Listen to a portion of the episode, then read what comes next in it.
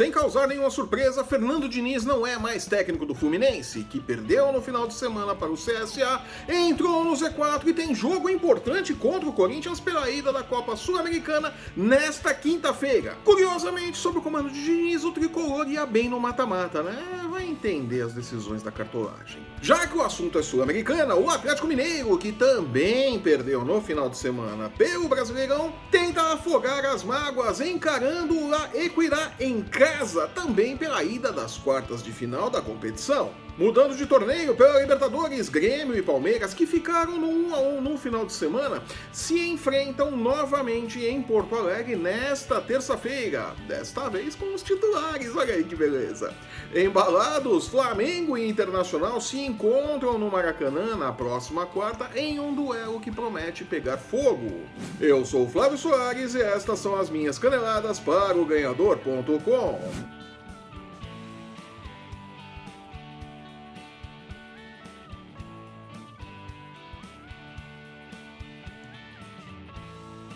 Futebol, principalmente no Brasil, é resultado. Simples assim. Como os resultados não vieram, Fernando Diniz está na fila do seguro-desemprego, junto com toda a sua comissão técnica, desde amanhã desta segunda-feira. O treinador, que tinha uma proposta de jogo interessante e revigorante dentro do deserto de ousadia que é o futebol brasileiro, fazia milagres com um elenco no máximo mediano. Alguém aí comprava a ideia mesmo que o Luciano é craque, né? Resistiu a mais um resultado ruim e com o time no Z4, a exemplo do que aconteceu com o Atlético Paranaense em 2017 sob seu comando, dá adeus às Laranjeiras. Merecido. Dentro do contexto do futebol brasileiro, talvez. Sério? Justo de jeito nenhum. 7x1, 0x0, 5x5, não chatei nada. Diniz, como disse antes, fazia um trabalho muito superior ao que o elenco do Fluminense, que segue perdendo jogadores para tentar pagar as dívidas, permitia. Claro que finalizar mais de 30 vezes contra o gol de um dos piores times do Campeonato Brasileiro e não marcar um único gol não ajuda. Junte-se a isso a má vontade manifesta de parte da cartolagem das Laranjeiras com o treinador e a queda era questão de tempo. Agora o clube corre atrás de outro técnico, que inegavelmente, com a nova comissão técnica, custará bem mais que os 300 mil mensais de Diniz e seu staff custava.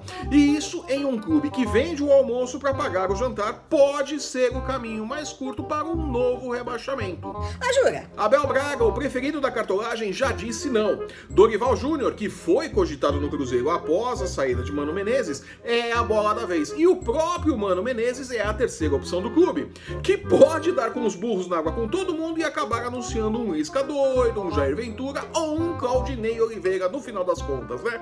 E eu não me surpreenderia nem um pouco com nenhum desses nomes, tá? Acho que ele é bom ainda, hein? Com a bola rolando, o tricolor visita o Corinthians nesta quinta-feira pelas quartas de final da Copa Sul-Americana.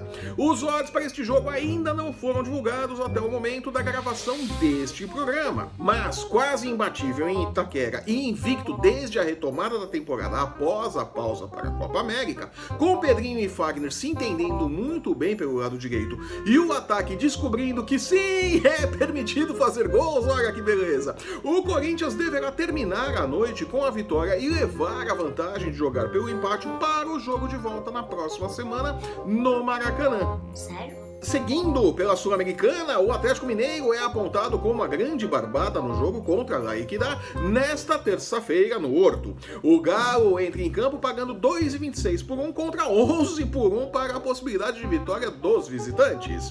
Embora tenha tropeçado diante do Atlético Paranaense no último final de semana, o Atlético Mineiro segue um time forte e bem organizado e não deverá ter grandes problemas para confirmar seu favoritismo. Isso, isso, isso, isso, isso, Mudando de competição, Grêmio e Palmeiras entram em campo nesta terça-feira, agora com os titulares, na ida das quartas de final da Copa Libertadores, após pouparem o elenco no final de semana, onde empataram em 1 a 1 pela 15ª rodada do Campeonato Brasileiro, em um duelo que dá o que falar até agora por conta do lateral invertido pela arbitragem e que acabou no gol de empate do Imortal, em sua arena, bem no finalzinho do jogo, né? Que coisa feia.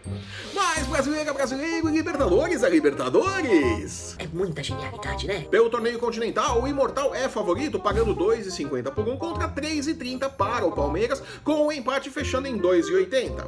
Não será um jogo de placar elástico e, embora eu acredite na vitória do Grêmio, acho prudente apostar em um jogo com mais de um gol e meio a 1,80 por garantia. E depois não diz que eu não respeito o seu dinheiro, tá? Fechando a rodada, o Flamengo recebe o Internacional no Maracanã nesta quarta-feira com grande favoritismo.